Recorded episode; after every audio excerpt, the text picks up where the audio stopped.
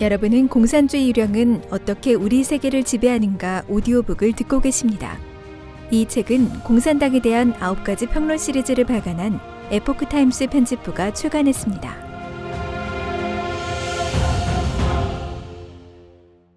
제10장 법률편 법률로 사악을 합법화하다 1. 법률과 신앙 법률은 공정과 정의를 유지하는 엄정한 힘이자 악을 징벌하고 선을 선양하는 규범이다. 따라서 법을 제정하는 사람은 선과 악을 어떻게 정의할 것인가 하는 문제에 직면하게 된다. 신을 믿는 사람에게는 선악의 기준이 신에게 있고 법률의 근원과 근거 또한 종교 경전에서 나온다. 인류 역사상 최초의 성문법은 고대 바빌로니아의 함무라비 법전이다. 법전이 새겨진 비석 상단에는 바빌로니아의 정의의 상징인 태양신 샤마시가 함무라비에게 법률을 수여하는 모습이 새겨져 있다. 그것은 신이 함무라비를 택해 법에 따라 만민을 다스리는 권한을 주었음을 의미한다. 구약 성서에서 모세의 십계는 히브리인들에게 신의 계명이자 법률이었다. 서방의 법률은 이러한 전통을 이어왔다. 서기 4세기 로마 황제에서부터 서기 6에서 8세기 동로마 유스티니아누스 1세와 그의 후계자들, 그리고 영국 역사상 최초의 앵글로색슨족 국왕 알프레드 대제에 이르기까지 모든 위정자가 모세의 십계와 기독교 교의를 바탕으로 법을 만들었다. 신을 믿는 사람은 법률의 구체적인 규정은 반드시 신이 정한 선악과 종교 교의에 부합해야 하며 그렇지 않은 법률은 폐기해야 한다고 생각한다. 지난 세기 미국의 비폭력 불복종 운동의 사상적 근원은 초기 기독교 신념으로 거슬러 올라갈 수 있다. 로마 황제가 기독교 신자들에게 로마의 신을 섬기고 유대교 성당에 로마 황제의 조각상을 올리라고 명령했다. 기독교 신자들은 십자가에 못 박히거나 화형을 당할지언정 황제의 법률을 따르지 않았다. 바로 최상위 법인 십계명에 저촉되기 때문이다. 모세의 십계명은 대체로 두 부분으로 나눌 수 있다. 앞에 네 가지는 사람과 신의 관계를 서술한 것으로 사람이 어떻게 신을 사랑하고 공경해야 하는지에 관한 것이고 뒤에 여섯 가지는 사람과 사람 사이의 관계, 즉 다른 사람을 자신처럼 사랑하는 것에 관한 것이다. 이 가운데 사람이 신을 공경하는 것은 근본이고 신이 주재하는 공정과 정의의 원칙은 영원하기 때문에 인간 법률의 도덕적 기반은 확고할 수 있다. 따라서 이 원칙은 시대의 형세에 따라 변할 수 없는 특성을 지닌다. 중국에서도 마찬가지다. 역사상 법률을 제정하는 천자는 반드시 하늘의 뜻을 받들어 천지 운행의 법칙을 따랐다. 바로 황제와 노자가 말한 도이다.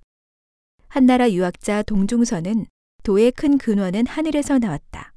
하늘이 변하지 않는 한 도 역시 변하지 않는다고 했다. 중국 옛사람들이 말한 하늘은 추상적인 자연의 힘이 아니라 만물을 지배하는 신이다.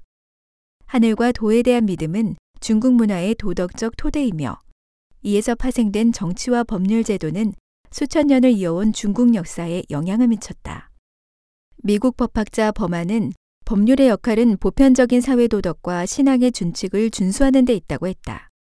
그는 또 법률과 종교는 두 영역이지만 상호 의존 관계여서 분리할 수 없다고 했다. 모든 사회에서 법률은 사람들로 하여금 자신 내면의 신성을 바탕으로 정의를 위해 헌신하게 해야 한다. 간단히 말하면 법률은 반드시 권위가 있어야 하는데 그 권위는 공정과 정의에서 비롯되며 그 공정과 정의는 신에게서 온다는 것이다. 그러므로 법률은 정의로운 동시에 신성하다. 현대 사회의 법률에는 여전히 종교와 유사한 의식이 많고 또 신성성으로 법의 권위를 강화한다. 2. 법률은 공산국가의 폭정을 위한 도구. 공산당은 신을 반대하는 사교이기 때문에 신의 가르침을 결코 법률의 기초로 삼지 않는다. 공산당은 또 전통 문화와 함께할 수 없기에 전통 도덕을 배척한다. 따라서 공산당의 법률은 공정과 정의를 수호할 수 없는 태생적 한계가 있다. 1. 공산주의의 폭력은 법률을 초월하는 국가 테러리즘. 전통 사회에서 기독교는 다른 사람을 자신처럼 사랑하라고 하고 유교는 인자는 타인을 사랑한다고 한다. 여기서 언급한 사랑은 남녀, 가족, 친구 사이의 사랑뿐만 아니라 자비, 연민, 공의, 자기 희생 등 이타적인 사랑도 포함한다. 이런 기점에서 만들어진 법률은 신성할 뿐만 아니라 인류의 정신을 구현한다. 어떤 법률도 인간 세상에서 일어나는 모든 분쟁을 해결할 수는 없다. 또한 법률에는 객관적인 법 규정뿐만 아니라 모든 참여자의 주관적인 요소도 내재돼 있다. 따라서 법관에게 반드시 법의 정신에 입각하되 선을 구현하는 판결을 하도록 요구한다. 예루살렘 성전에서 예수는 위선적인 바리새인들을 비난한 적이 있다. 그들이 모세 율법을 글자 그대로 엄격하게 따랐지만 율법이 요구한 공의, 연민, 성실 등의 덕목을 무시했기 때문이다. 예수는 율법 표면의 뜻에 얽매이지 않고 안식일에도 환자를 돌봤고 비유대인들과도 함께했다. 왜냐하면 예수가 마음에 둔 것은 율법의 선량한 정신이기 때문이다. 이와는 반대로 공산주의는 증오의 기반 위에 세워졌다. 공산주의는 신은 물론 신이 인간에게 창조해준 문화와 삶의 방식, 그리고 전통을 모두 적대시한다. 마르크스는 자신이 세계를 폐허로 만들고 조물주처럼 이 폐허 위를 활보하겠다고 거리낌 없이 말했다. 러시아의 미치광이 혁명과 네차에프 세르게이는 그의 소책자 혁명가의 교리문답에서 혁명가는 문명 세계, 법과 관습, 사회적 예의와 도덕 규범 등에 묶여 있는 연결고리를 이미 끊었다. 혁명가는 그것들과 철천지 원수다. 그가 존재하는 것은 이 사회를 파괴하기 위해서다. 라고 했다. 네차이프는 이 세상에 대한 적대감을 분명히 표출했고 법률에 제약받지 않겠다는 뜻도 명확히 밝혔다. 그는 교리문답이라는 종교적 표현을 쓰면서 사이비 종교를 만들 의향을 내비쳤다. 그는 또 동정심이 조금이라도 있는 사람은 혁명가라고 할 수 없다고 했다. 레닌도 이와 비슷한 관점을 밝혔다. 독재 정권은 직접적으로 폭력에 기초하고 그 어떤 법적 제한도 받지 않는다. 프롤레타리아의 혁명 독재는 폭력을 휘두르며 부르주아 계급을 타격해 통치권을 획득하고 수호한다. 법적 제약 없이 공권력을 동원한 무차별적인 학살과 고문은 사실상 국가 테러다. 초기 공산주의 국가들은 이러한 테러로 첫걸음을 내디뎠다. 1917년 볼셰비키가 집권한 지 한 달 만에 수십만 명이 정치적 이유로 숨졌다. 그 다음 달에는 체카라는 숙청위원회를 만들어 재판 없이 사람을 죽일 수 있는 권한을 부여했고 그 권한으로 1918년부터 1922년까지 200여만 명을 죽였다. 소련 공산당 중앙선전부장과 정치국 위원 및 대통령 고문을 지낸 야코블레프는 자신의 책 한 잔의 쓴 술, 러시아의 볼셰비즘과 개혁운동의 서문에서 이번 세기만 해도 러시아는 전쟁, 기근과 탄압으로 6천만 명의 사망자를 냈다고 했다. 공개된 자료에 따르면 소련 공산당의 탄압과 박해로 2천만에서 3천만 명이 사망했다. 1987년 소련 정치국은 소련 공산당 치하의 억울한 사건을 재심하기 위한 위원회를 설립했고 야코블레프도 그 일원이었다. 관련 자료 수십만 건을 조사한 후 야코블레프는 오랫동안 나는 한 가지 느낌을 떨쳐버리지 못했다. 바로 폭정의 조직자들이 전부 정신병 환자로 보인다. 하지만 이러한 해석이 문제를 단순화할 위험이 있음을 알고 있다고 했다. 만약 우리가 야코블레프의 말을 더 직설적으로 번역한다면 그러한 폭력은 정상적인 사유나 일시적인 충동이 아니라 주도 면밀하게 계획했고 아름다운 세상을 만들려는 열망이 아니라 생명에 대한 깊은 원한에서 비롯됐다는 뜻이다. 공산주의를 추진하는 사람들은 무지한 것이 아니라 사악하기 때문이다. 법률의 제약을 받지 않는 국가 테러리즘은 소련 이후에 수립된 공산당 국가들이 답습했다. 중국, 캄보디아, 북한 등이 대표적이다. 구평 공산당의 제7장, 공산당의 살인 역사에서 열거한 공산당의 만행은 더욱더 끔찍하다. 중국 공산당의 개혁 개방 이전에만 6천만에서 8천만 명이 비정상적으로 사망했는데 이는 두 차례 세계대전에서 발생한 사망자 수를 합친 것보다 많다. 2. 끊임없이 변하는 옳고 그름의 기준. 공산주의의 최종 목적을 달성하기 위해 공산당은 대내적으로는 국가 테러리즘을 자행하면서 법을 마음대로 짓밟지만 경제무역 협력, 문화교류, 지정학적 교류 등을 명분으로 자유사회와 교류할 때는 법의 탈을 쓴다.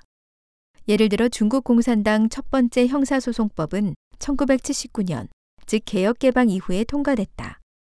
겉으로는 절차 공정성을 달성하기 위한 것이지만 실제로는 제대로 집행하지 않았다.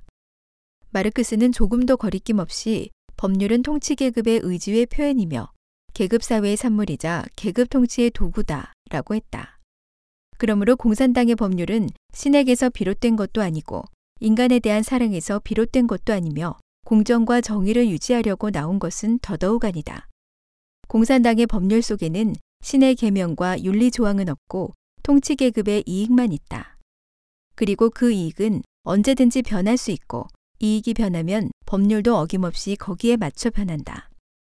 이로써 우리는 중국 공산당이 집권 초기에 이데올로기상으로는 계급투쟁을 축으로 삼고 법률상으로는 반혁명죄를 설치해 저항하는 사람들을 감금하거나 총살한 이유가 국민의 재산을 빼앗기 위함이었음을 쉽게 이해할 수 있다.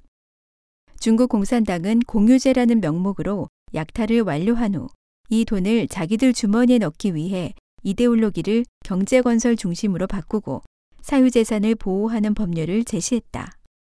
이것은 본질적으로 약탈한 재산을 보호하려는 것이지 국민의 재산을 보호하려는 것이 아니다. 중국에서 끊이지 않는 강제 철거 사건이 바로 국민의 재산을 폭력으로 침해한 사례 중 하나다. 1999년 초 중국 공산당은 의법치국, 즉 법에 따른 통치를 천명한 지 몇 달도 안 돼 진선인 신앙을 가진 파룬공 수련자들에게 폭력을 가하기 시작했다. 그들은 법률에 근거하지 않고 파룬공 수련자를 박해하기 위해 공안, 검찰, 법원, 사법위에 초법적 조직 610 사무실을 설치했다. 중국 공산당은 그 막대한 피해 빚을 감추기 위해 끊임없이 적을 만들어내야 했다. 그 적은 지주 자본가에서부터 육사 태남문 민주화 운동에 참여한 학생, 파룬공 수련자, 인권 변호사에 이르기까지 끊임없이 바뀌었으며 법률도 거듭 바뀌었다. 중국 공산당은 1954년 최초로 헌법을 제정한 이후 전면 개정을 세 차례 했고 1982년에 발표한 네 번째 헌법을 또 네 차례 수정했다. 또한 중국 공산당은 일련의 정치 운동을 법률이란 이름으로 미화했다. 3. 공산당은 결코 법을 성실하게 집행하지 않는다. 중국 공산당은 법치주의와 국제성을 보여주기 위해 법조문에 그럴듯한 거칠애를 한다. 하지만 결코 그런 것들로 인해 법이 성실하게 집행되지는 않는다. 중국 공산당의 헌법에서 규정한 신앙의 자유, 표현의 자유, 그리고 결사의 자유 등이 대표적인 예다. 마르크스는 법을 통치 계급의 의지의 표현이고 계급 통치의 도구라고 했다. 그렇다면 수시로 법을 만들어 적을 진압하는 것은 공산당의 법 체계에서는 필연적이고 정당하다. 이러한 시스템은 누구든지 통치 계급의 의지, 즉 공산당의 이익에 도전하면 즉시 법에 따라 탄압 대상으로 분류한다. 실업 노동자, 제대 군인, 토지를 잃은 농민, 인권 변호사 등도 예외가 아니다. 변호사의 관점에서 볼 때 표면적인 법률 조항은 결코 현실만큼 강력하지 못하다. 왜냐하면 변호사가 법조문에 규정한 정의를 추구할 때 공산당의 판사와 검사는 중국 공산당의 법정신에 의거해 이야기하기 때문이다. 그들은 품위 있는 학술 용어를 이해하지 못하지만 노골적으로 변호사에게 법원은 공산당이 열었다면서 당의 말을 들어야 한다고 한다. 그들은 무의식적이지만 확실히 공산당 국가의 법정신을 말한다. 중국 공산당의 판사들은 파룬공 사건 재판에서 당신은 나한테 법률을 말하지 마라. 나는 당신에게 정치를 말한다. 당은 변호를 허락하지 않는다. 지도자들의 말이 곧 법이다. 법원은 공산당의 지도하에 있고 당의 말을 따라야 한다. 파룬공 문제는 법적 절차를 밟지 않아도 된다. 나에게 양심을 말하지 마라와 같은 말들을 유행어처럼 쓰고 있다. 영국 철학자 베이컨은 사법에 관하여라는 글에서 한 차례 불공정한 심판을 한 결과가 여러 차례 지은 범죄보다 더 나쁘다. 범죄는 물을 오염시키는 것과 같지만 불공정한 재판은 물의 원천을 오염시키는 것과 같다고 했다. 공산당의 법률이 오락가락하다 보니 어떤 부분은 집행할 수 있고 어떤 부분은 절대 집행하지 않는다. 따라서 이런 법은 신성성을 말할 여지도 없다. 더욱이 공산당의 이러한 계급 통치의 도구에 기초한 법 정신은 지난 60여 년간, 심지어 100여 년 동안 억울한 사건을 헤아릴 수 없이 많이 만들어냈다.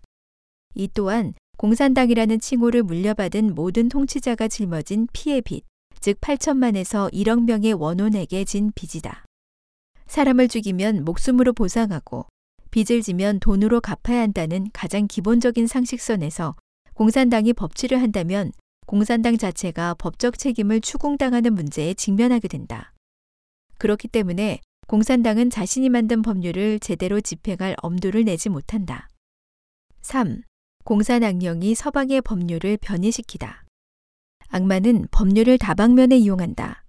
공산국가에서는 폭력 통치를 유지하고 이데올로기를 공고히 하고 백성을 억압하는 도구로 사용하며 자유국가에서는 전통신앙과 도덕적 기반을 뒤엎고 선과 악의 기준을 변이시키고 법률 제정권과 집행권을 쟁탈하고 악마가 말하는 법률 준칙을 확립하는 데 사용한다. 이번 편에서는 법치국가의 선두주자로 꼽히는 미국이 법률 분야에서 광범위하게 입은 피해를 중점적으로 다루고자 한다. 법률은 정치, 종교, 교육 등과 밀접한 관계가 있다. 공산주의 악령이 전 세계에 침투해 검은 손을 구석구석까지 뻗친 지금 서양의 법률도 악령의 전면적인 침투와 변이에서 벗어나지 못했다. 1.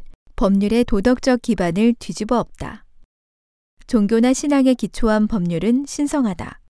그러나 공산당과 형형색색의 동조자들이 전 세계의 진화론 무신론을 보급함에 따라 법률은 신과의 연결고리가 끊어져 사람들 간에 복수를 하고 분쟁을 해결하고 흥정을 하고 이익을 분배하는 도구로 전락했다. 신앙의 원천이 단절되면서 법률 정신은 정도에서 이탈해 인간의 관념과 욕망을 수호하는 쪽으로 기울기 시작했다. 이는 배후의 공산주의 악령이 대리인을 이용해 변이된 관념으로 그것이 원하는 법률을 통과시킴으로써 사람을 망치고 사회를 파괴하려는 목적을 달성할 수 있게 한다. 미국의 경우 공산주의의 영향을 깊게 받은 공정사회, 자유주의와 같은 사조가 도덕관념을 바꾸고 법률의 도덕적 토대를 무너뜨리고 있다. 실제로 공산당의 대리인은 이른바 자유, 진보, 관용이라는 구호로 은근슬쩍 개념을 바꾸고 법률의 도덕적 신앙 기반을 파괴함으로써 법률 제정, 법률 해석, 법관의 판결 등에 영향을 미쳤다. 전통 신앙의 관점에서 혼인은 신이 규정한 남자와 여자의 결합인 바, 동성 결혼은 신의 가르침에 반하는 부도덕한 행위로 간주한다. 이는 필연적으로 혼인에 대한 법률의 정의와 해석에 영향을 미친다. 만약 도덕이 신의 계명에서 비롯됐다는 믿음을 고수한다면 도덕은 비뚤어지지 않을 것이고 법률도 변치 않는 이 상위법의 근거에 실행될 것이다.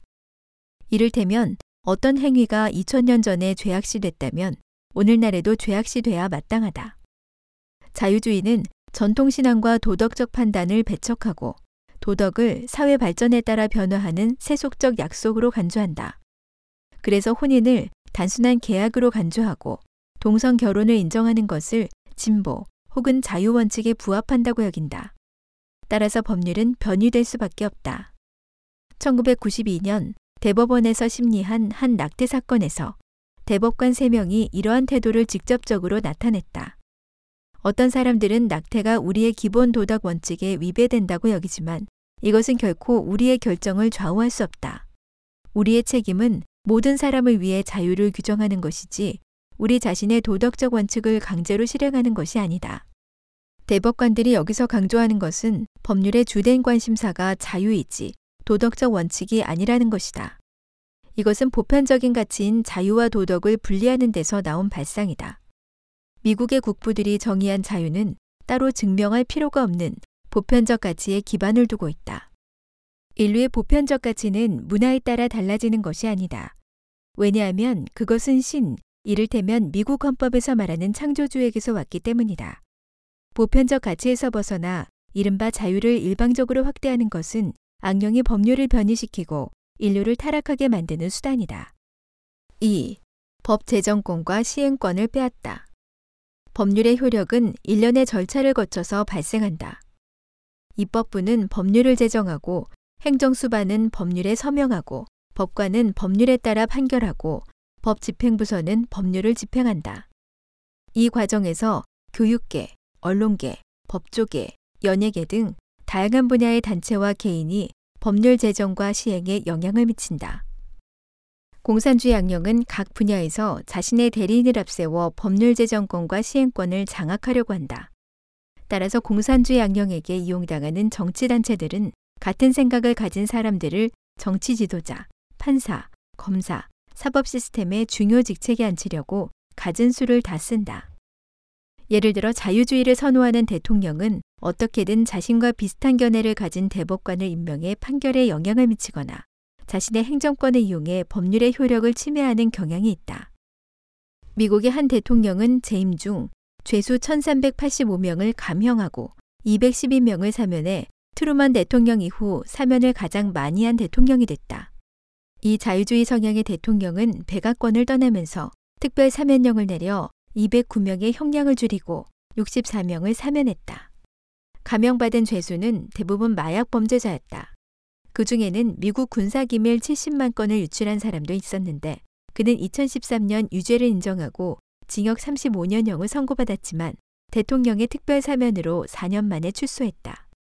비록 사면은 헌법상 대통령의 합법적인 권한이긴 하지만 이런 대규모 특별 사면은 법의 권선징악 기능을 갉아먹는 행위임에 틀림없다. 1954년에 미국 상원의원을 지내고 훗날 미국 대통령이 된 린든 존슨이 제출한 존슨 수정안은 교회를 포함한 면세단체가 몇몇 활동을 할 경우 면세 혜택을 상실할 것이라고 규정했다. 이 때문에 일부 기독교 교회는 면세 자격을 상실할까봐 목사가 설교대에서 정치적 주제, 특히 논쟁의 여지가 있는 낙태, 동성애, 안락사, 배아줄기 세포 연구 등의 사회적 문제를 고의로 회피했다. 공산주의 양령은 검찰의 법 집행 방향을 바꾸려고 각종 정치단체를 조종해 선거에 영향을 미쳤다. 진보주의 지지자들과 정치단체들이 자리에 올려놓은 지역검사장은 취임 첫 주에 검사 31명을 해고했다. 그는 대량 투옥을 종식한다는 명목으로 마리화나 소지자에 대해 기소 중지 명령을 내렸다. 다른 주에서도 비슷한 양상이 나타났다. 한 검찰총장은 이것은 검사들에게 법 집행을 선택적으로 하도록 촉구하는 것과 같다고 했다. 이런 현상은 매우 위험한데 왜냐하면 그것은 공무원들에게 법을 무시하도록 요구하는 것이기 때문이다. 또한 판사는 판결권으로 행정부처의 법령을 금지할 수도 있다. 예를 들어 미국 이민법에 따라 대통령은 필요한 경우 모든 외국인의 입국 금지를 명령할 수 있다. 그러나 자유주의 성향의 판사들은 신앙 차별을 이유로 대통령의 여행 금지령을 4개월 넘게 막아오다 대법원에서 뒤집힌 사례도 있다. 변호사는 판사와 배심원의 판결에 큰 영향을 미친다. 즉 변호사 단체의 정치 성향이 법률 시행 과정에 미치는 영향력은 지대하다. 미국의 한 유명 변호사협회 창립자는 자신이 사회주의자임을 분명히 했다. 그는 공유제를 주장하면서 최종 목표는 공산주의를 수립하는 것이라고 했다.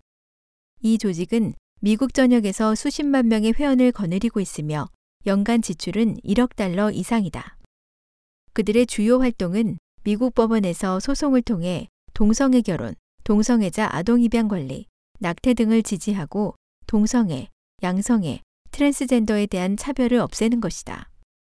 자유주의와 진보주의가 미국 정치판을 대거 점령하고 교육, 미디어, 사회운동 영역을 장악한 지금 악마가 학계와 여론을 통해 법률 제정과 시행에 미치는 영향력은 이미 막강하다. 3. 대리인을 이용해 악법을 만들고 법을 왜곡하다. 1. 신에 대한 찬양을 금지하다. 미국인들의 삶에서 신은 빼놓을 수 없다. 미국의 공식 잠언인 우리는 신을 믿는다는 미국 국가 가사뿐만 아니라 미국 달러 지폐에도 사용하고 있다. 미국의 독립선언서는 신을 창조주라 일컫고 인권은 창조주가 준 것이라고 명시했다. 미국의 대통령과 판사를 포함한 모든 공무원은 취임 선서를 할 때 신이시여 도와주소서라 한다. 대통령 연설의 끝부분은 일반적으로 신이시여 미국을 축복해 주소서이다. 또한 공립학교에서 일상적으로 열리는 국기에 대한 맹세에서도 미국을 신 아래 하나의 국가로 칭한다. 이러한 전통 중 일부는 200여 년간 지속됐는데 미국 건국의 역사와 거의 일치한다. 그러나 지난 60년간 이러한 전통은 끊임없이 공산주의 추종자들의 도전을 받아왔다. 앞서 언급한 변호사협회의 중요한 목표는 바로 미국 공공장소에서 모세의 십계를 없애버리는 것이다. 그중 가장 유명한 사례는 엘라베마주 몽고메리에서 일어났다. 2001년 이 조직은 주 법원의 원형 로비에 있던 십계명 석판을 강제로 철거할 것을 요구하면서 당시 대통령이 임명한 민주당 출신 판사를 찾아 재판을 진행했다. 이 판사는 76쪽의 판결문을 써서 아주 황당한 이유로 이 조직에 유리한 판결을 내렸다. 예를 들어 원형홀의 엄숙한 분위기, 석판 뒤의 벽화, 인공폭포가 조성한 성스러운 분위기가 십계를 없애려는 이유라고 했다. 또한 석판이 비스듬히 놓여 있는 것이 마치 성경을 펼쳐놓은 것 같아서 엘라베마주가 기독교를 고무하고 인정하며 지지하는 것 같은 인상을 준다는 것도 이유라고 했다. 사실 이것뿐만이 아니다. 1980년 미국 대법원은 공립학교 교실에 10개명을 전시하지 못하게 했다. 이 판결은 전 미국에서 10개명을 제거하는 운동을 일으켰다. 변호사협회는 심지어 유타주에서 없애지 않고 남아있는 10개명을 찾아 신고하는 사람은 보상을 받을 수 있다고 발표했다. 미국 순회법원은 2002년 6월 26일 신 아래라는 표현을 문제 삼아 공립학교의 국기에 대한 맹세를 금지하는 판결을 내렸다. 이 판결은 2004년 6월 14일 대법원에서 뒤집혔다. 이런 힘겨루기는 계속되고 있다. 미국 국가, 국가 표어, 국기에 대한 맹세, 학교 기도 등은 주곧 무신론자나 좌파 운동가들의 공격을 받고 있다. 위에서 언급한 신은 글자 그대로 신이다. 독립선언서에서는 창조주라고 부른다. 종교마다 창조주에 대한 이해와 정의가 다르다. 따라서 신이라는 단어 자체는 특정 종교를 선전하는 것도 아니고 미국의 수정헌법을 위반한 것도 아니다. 신앙이 깊은 나라에서 신을 찬양하는 것을 법으로 금지하려는 극단적인 시도. 이것이야말로 악령이 법률 영역에 침투한 정도가 얼마나 심각한지를 보여주는 사례다. 2. 법 해석과 판례를 통해 헌법의 내포를 바꾸다. 미국의 국부들은 헌법을 제정하면서 삼권 분립의 원칙을 정했다. 그중 사법권은 원래 권력이 가장 작았다. 국회는 입법을 맡고 대통령은 행정을 맡았지만 대법원은 입법권도 행정권도 없었다. 대법원에서 국기에 대한 맹세 관련 재판을 하는 동안 실시한 여론조사에서 참여자 90%가 신하래란 표현을 보존하는 데 동의했다. 또한 하원 표결에서 찬성 416표, 반대 3표, 상원 표결에서 찬성 99표, 반대 0표로 국기에 대한 맹세를 지지한 것으로 나타나 진정한 민심을 보여줬다. 국회의원과 대통령은 국민이 뽑는다. 주류 민의가 신이 정한 도덕에 부합한다면 대통령과 국회의원이 좌파로 쏠릴 공간은 한정된다. 예를 들어 주류 여론이 동성 결혼을 반대하면 선거를 통해 뽑힌 관료들은 아무리 공산주의 양령의 동성 결혼 계획을 받들고 싶어도 실행하기 어렵다. 반면 종신제인 대법원 판사는 여론에 귀 기울일 필요가 없다. 그리고 대법관은 9명에 불과하므로 이들의 판결에 영향을 주는 것이 주류 민의에 영향을 미치는 것보다 상대적으로 쉽다. 판사는 법률 조항에 따라 판결하고 법률 조항은 헌법을 근거로 한다. 그래서 법률로 사회를 바꾸려면 헌법을 먼저 바꿔야 한다. 미국에서 개헌은 의원 3분의 2의 지지와 전체 주 중 4분의 3의 수락이 필요하다. 따라서 현실적으로 헌법 개정은 상당히 힘들다. 그렇기 때문에 진보주의자들의 전략은 헌법을 개정하는 것이 아니라 헌법을 재해석함으로써 원래 의미를 바꾸는 것이다. 그들은 헌법을 살아있는 그리고 끊임없이 진화하는 법전으로 본다. 또한 그들은 대법관을 통해 판례 형식을 빌려 좌파의 의견대로 법률을 바꾸는데 이것은 헌법을 뒤집어 엎는 것이고 헌법을 위반하는 것이다. 자유파 대법관에게 신의 계명은 더는 최고 원칙이 아니기에 헌법은 자유파 대법관의 판사봉에 의해 상처투성이가 됐다. 대법관의 판결은 최종 판결이어서 대통령도 따라야 한다. 이 때문에 미국 국부들이 제정한 자치와 삼권 분립 정신은 훼손되고 힘의 균형이 사법부로 쏠리는 경향이 있다. 이로써 미국에서 사법 지상주의가 나타나 대법관에게 일부 입법권, 심지어 행정권까지 부여했다. 자유파 대법관이 미국 사회에 끼치는 폐해는 매우 심각할 뿐 아니라 제거하기도 어렵다. 현재 상황에서 대법관은 판례를 통해 공립학교, 공공장소, 공원 등에 설치된 10개명을 제거하라는 판결을 내릴 수 있고 형사소송 절차를 다시 쓸 수 있고 세금을 인상할 수도 있다. 또한 낙태, 동성결혼, 음란물 출판 전시 등의 권리를 인정할 수도 있다. 사법지상주의와 자유파 대법관은 공산주의 악마가 실현하려 하는 계획의 중요한 도구로 전락했다. 3. 자유라는 이름으로 음란물을 퍼뜨리다. 1960년대 미국 사회에 심각한 변혁이 일어났다. 전통에 위배되는 좌파의 각종 학생운동, 반전운동, 로큰롤, 히피, 여권운동, 성해방운동 등이 기승을 부렸다. 이때 대법원장은 자유파 출신 얼 워런이었다. 워런이 대법원장으로 재임할 당시 대법원은 공립학교에서 기도를 못하도록 하는 법을 제정하는 등 훗날 미국 사회에 영향을 지대하게 미친 판결을 내렸다. 또한 음란물 발행을 전면 허용했다. 미국 학자 필리스 슐레플리는 지상주의자, 법관의 폭정을 어떻게 종식할 것인가에서 통계 자료를 제시했다. 이 자료에 따르면 1966년부터 1970년까지 대법원은 하급 법원의 음란물 금지 판결 34건을 뒤집었다. 대법원의 이 판결은 서명도 없었고 한두 마디로 뭉뚱그렸을 뿐이었다. 바꾸어 말하면 판결의 합리성을 입증할 논거가 없었다. 이러한 판결로 고무된 할리우드는 1966년 영화 심의 규정에서 음란물 제한 규정을 없애버렸고 이후 각종 음란물이 폭발적으로 늘어나 지금은 없는 곳이 없다. 미국 수정헌법이 규정한 언론의 자유는 정치적 견해를 표현하는 자유를 의미하지 음란물을 출판하는 자유가 아니다. 4. 마약 합법화 2017년 12월 31일 전 세계가 새해를 맞이할 때 CNN이 눈살을 찌푸리게 하는 영상 하나를 방영했다. 한 여성이 마리화나를 흡연하는 장면을 여러 차례 보여줬고 정신이 혼미해진 그녀는 자신이 어디에 있는지도 몰랐다. 마리화나는 심각한 환각을 일으키고 심지어 생명을 위협할 수 있어 마약 불법 거래 방지에 관한 유엔 협약에 따라 엄격하게 단속하는 물질이다. 1996년 캘리포니아는 미국 최초로 마리화나를 처방약으로 합법화했고 많은 주가 그 뒤를 따랐다. 2012년에는 콜로라도주와 워싱턴주가 법률로 마리화나를 오락 용도로 사용할 수 있게 했다. 이 두 개 주에서 성인을 상대로 마리화나를 재배, 생산, 판매하는 것은 완전히 합법이다. 현재 캘리포니아주도 마리화나를 합법화했다. 캐나다 정부도 2018년 7월 1일부터 마리화나를 합법화한다고 발표했다. 마약은 신체에 손상을 입히는 것도 문제지만 더욱 심각한 것은 정신적으로 마약 의존성을 유발한다는 점이다.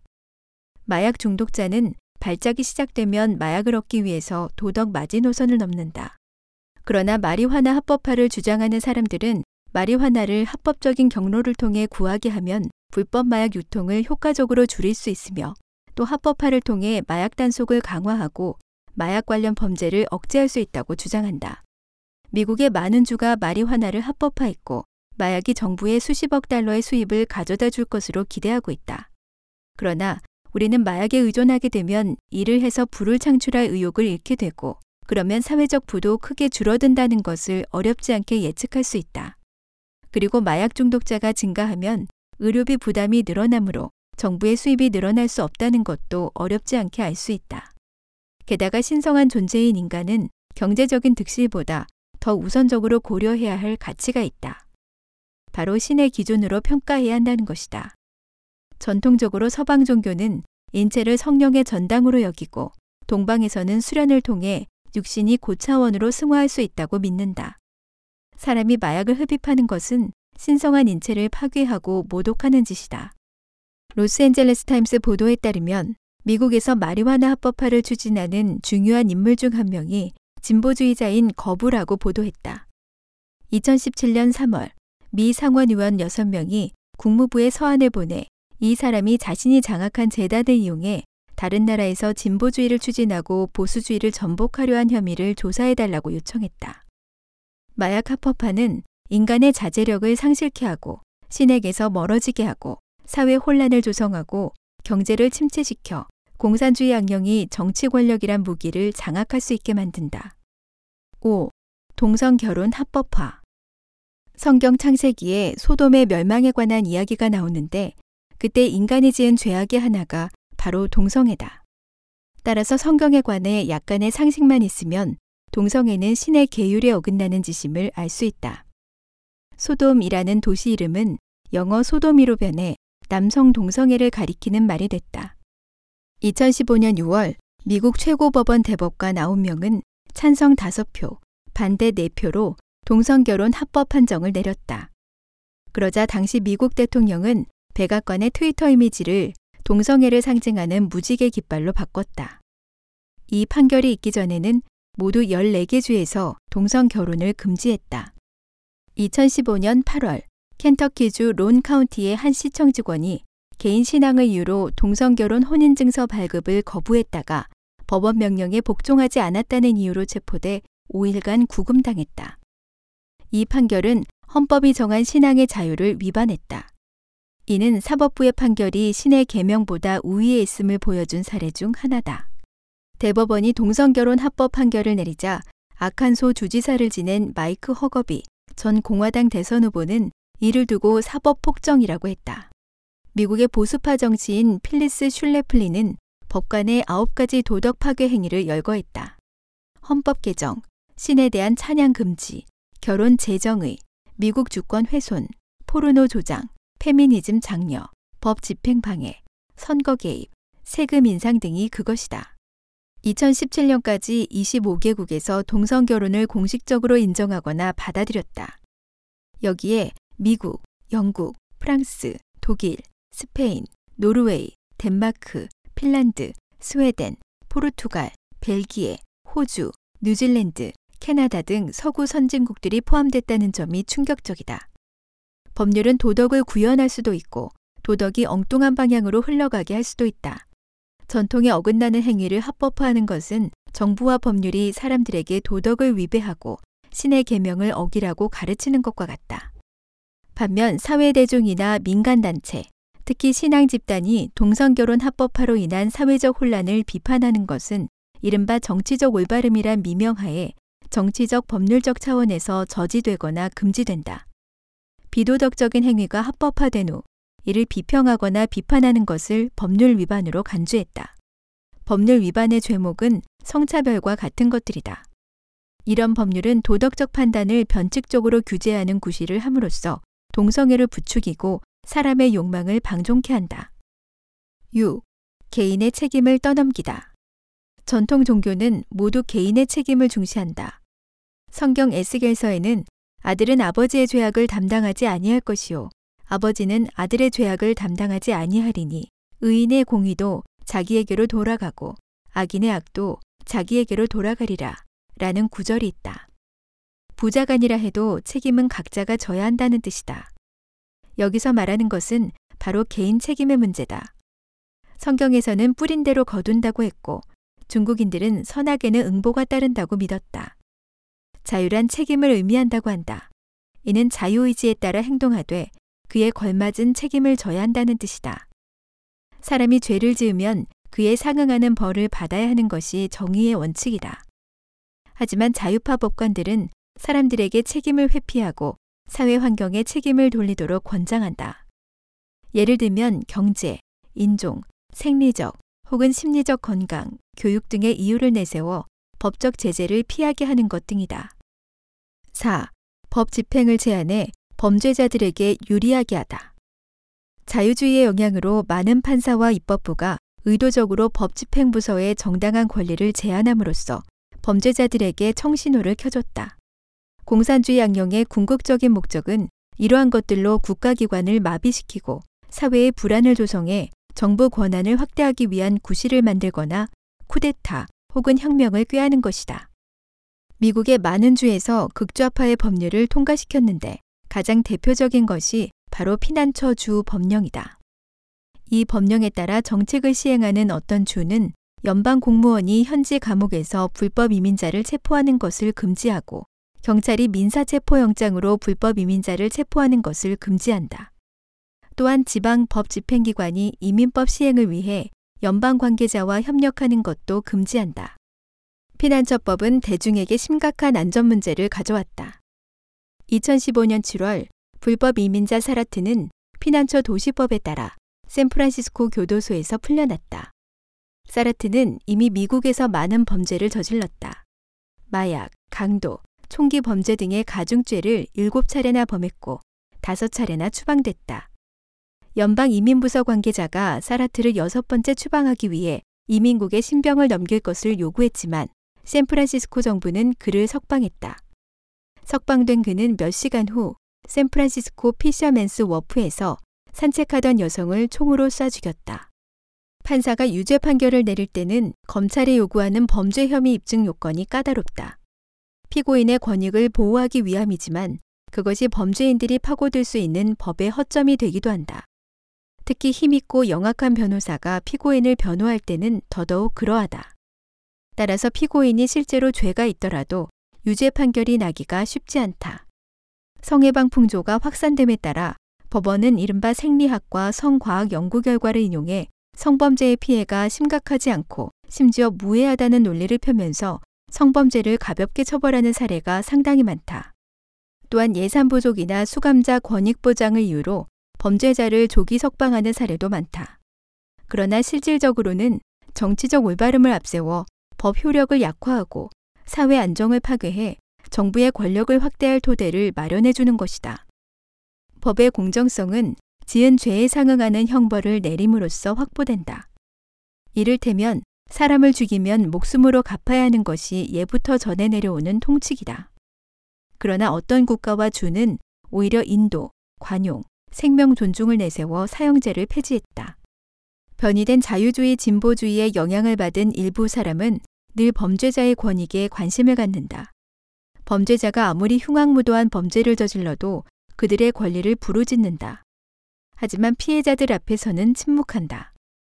만약 흉악범이 살인을 해도 목숨으로 죄값을 치르지 않은 채 인신의 자유만 잃고 평생 납세자들의 공약을 받는다면 이것이 억울하게 죽은 영혼과 그 가족들 앞에서 공정한가?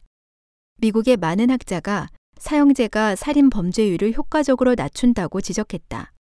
미국의 싱크탱크 전통재단의 연구원 밀하우제는 상원사법위원회 청문회에서 사형제가 범죄를 막고 생명을 구한다고 증언한 바 있다. 90년대 폴 루빈 등 학자 3명이 미국 3천여 개 도시에서 20년간 발생한 범죄 자료를 연구한 결과 사형 집행 한 건으로 평균 18명의 생명을 구할 수 있는 것으로 밝혀졌다. 미국에서 사형제에 반대하는 학자들조차도 사형제는 살인 범죄를 억제하는 효과가 있음을 인정했다. 아이러니한 것은 그 변이된 법률이 반도덕적 행위에 대해서는 매우 관대한 반면 사회상의 정상적인 활동에 대해서는 오히려 매우 가혹하다는 점이다. 예를 들면 부모가 자녀를 엄격하게 훈육하지 못하도록 통제하는 것 등이다. 이는 실질적으로 가정교육을 방해하는 것으로 이른바 사랑이라는 이름으로 자녀의 미래를 망치는 짓이다. 법률이 가지는 자유와 강제성을 극단으로 몰아가는 것은 악마가 법률을 변질시키고 법률의 신성함과 합리성을 파괴하는 중요 수법이다. 5.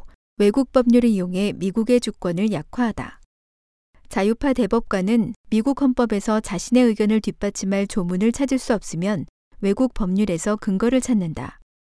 어느 대법관은 로렌스 대 텍사스 사건 판결에서 텍사스주의 동성 성행위를 반대하는 법을 뒤집으려 했으나 헌법에서 이를 뒷받침할 근거를 찾을 수 없었다.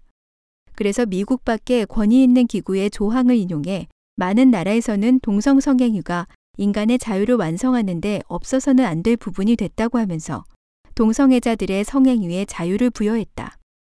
이 판결과 동시에 동성 간 성관계를 금지하는 여타 13개 주의 소도미법이 자동으로 폐기됐다.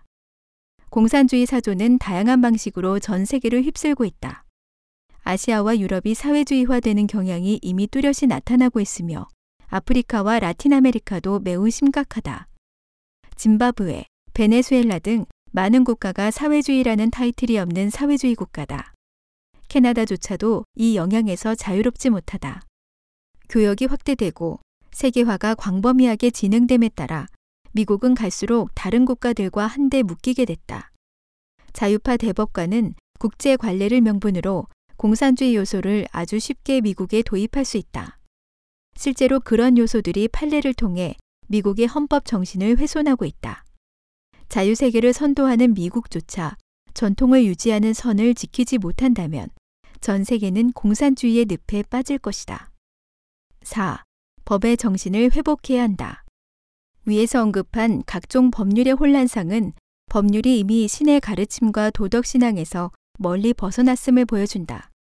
또한 반전통적이고 반도덕적인 법률이 통과되고 집행되는 상식 밖의 상황은 법률의 전통 도덕 기반이 이미 악령의 손에 흔들리고 있음을 보여준다. 지금 인류의 도덕은 이미 전면적으로 위기에 처했다. 반전통적인 법률이 악행을 합법화하고 일상화해 죄악의 문을 열고 선량의 문을 닫음으로써 인류를 파멸의 길로 인도하고 있다. 반도덕적인 법률은 법률 자체의 권위와 구속력을 약화시킬 뿐만 아니라 사회 질서를 어지럽히고 나아가 정부 개입을 유발한다. 변이된 법률은 전통신앙을 지속적으로 파괴하고 종국에는 사회를 독재로 이끌 것이다.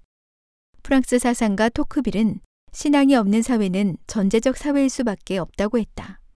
왜냐하면 오직 전제 체제만이 믿음이 없는 사람들을 하나로 모을 수 있기 때문이다. 일단 악령이 법률을 완전히 통제하게 되면 법률은 인간을 파괴하는 강력한 무기가 되고 인류는 영원히 악령의 속박에서 벗어나지 못할 것이다. 이런 어려움에 직면하면 사람들은 두 가지 선택을 할 수밖에 없다. 법 집행을 거부하거나 자신의 도덕 가치관을 바꿔 변이된 법률의 요구에 순응하는 길뿐이다. 전자의 경우 법학자 범원이 법은 믿음이 있어야 한다. 그렇지 않으면 유명무실해진다고 했듯이 법이 없는 것이나 마찬가지가 된다. 그러면 사회적으로 정치적으로 혼란을 초래해 정부 규제가 강화될 것이다. 후자의 경우는 전통 도덕이 무너지고 법률은 더욱 변이될 것인데 심지어 악법으로 변해도 아무도 알아차리지 못하는 지경이 될 것이다. 만약 이 단계까지 간다면 대중은 자신의 의지와는 상관없이 악령의 함정에서 빠져나오기 힘들어진다. 벌거벗은 공산주의자라는 책에는 공산당이 미국을 잠식하기 위해 계획한 45개 행동 목표가 열거돼 있다. 아래는 그 중에서 법률과 관련된 내용이다. 목표 16. 법원을 이용해 미국 주요 기관을 약화시키면서 그 기관의 활동이 민중의 권리를 침해한다고 주장한다. 목표 24. 음란물을 제한하는 모든 법을 언론과 표현의 자유를 침해하는 검열로 묘사해 폐기시킨다. 목표 29. 미국 헌법이 불충분하고 시대에 뒤떨어지고 현대 사회의 요구에 부합하지 않아 전 세계 국가 간 협력을 방해한다며 의문을 제기한다. 목표 33. 공산주의 조직 활동에 방해가 되는 모든 법률과 법규를 제거한다. 목표 38. 경찰의 범인 체포권을 사회기관으로 넘기게 한다.